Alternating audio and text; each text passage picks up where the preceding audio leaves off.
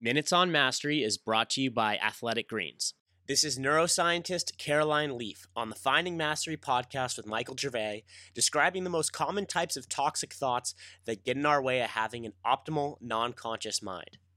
What would be the most toxic thoughts that people that you've seen that get in the way of people having the model non conscious? Definitely um, under the realm of toxic, I would say unforgiveness and bitterness and envy. So these things, so much happens to us, and it's we, we, we can't control events and circumstances. They, they they come through other people's choices.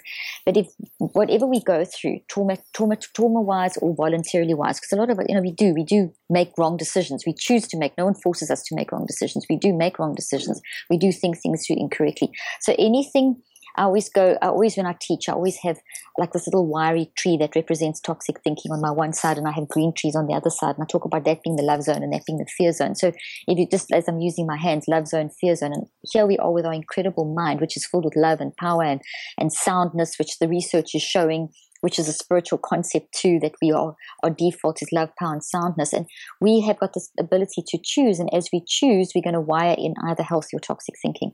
And what I'm seeing definitely from, um, from the biggest thing I would start is, is unforgiveness towards oneself, towards others, and then that affects self esteem. So then when you then you then you start envying because you think, well, if I had that or if I was like that, but then that leads to bitterness. So unforgiveness, envy, and bitterness. That three, those three, which then leads to guilt, and that combination is like so toxic. It just they work together in such a little tight little tight knit thing that you've got to kind of break through.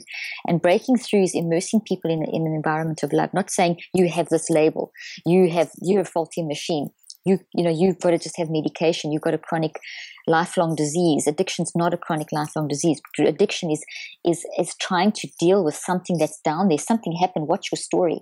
You know and that's what's important to recognize. What is your story? Because when we have a have something that's happened and we haven't dealt with it we've squashed it down. It's become this uh, it creates neurochemical chaos in our brain. We try and get order back because we, we we've been designed a wired for love design is very ordered. Neuroscience is showing us that there's a lot of order in the design of our, of our right from a quantum to a physical level. So we can get order. For the full Finding Mastery podcast, head over to findingmastery.net or check us out on iTunes. And for a special offer from Athletic Greens, head to athleticgreens.com slash findingmastery.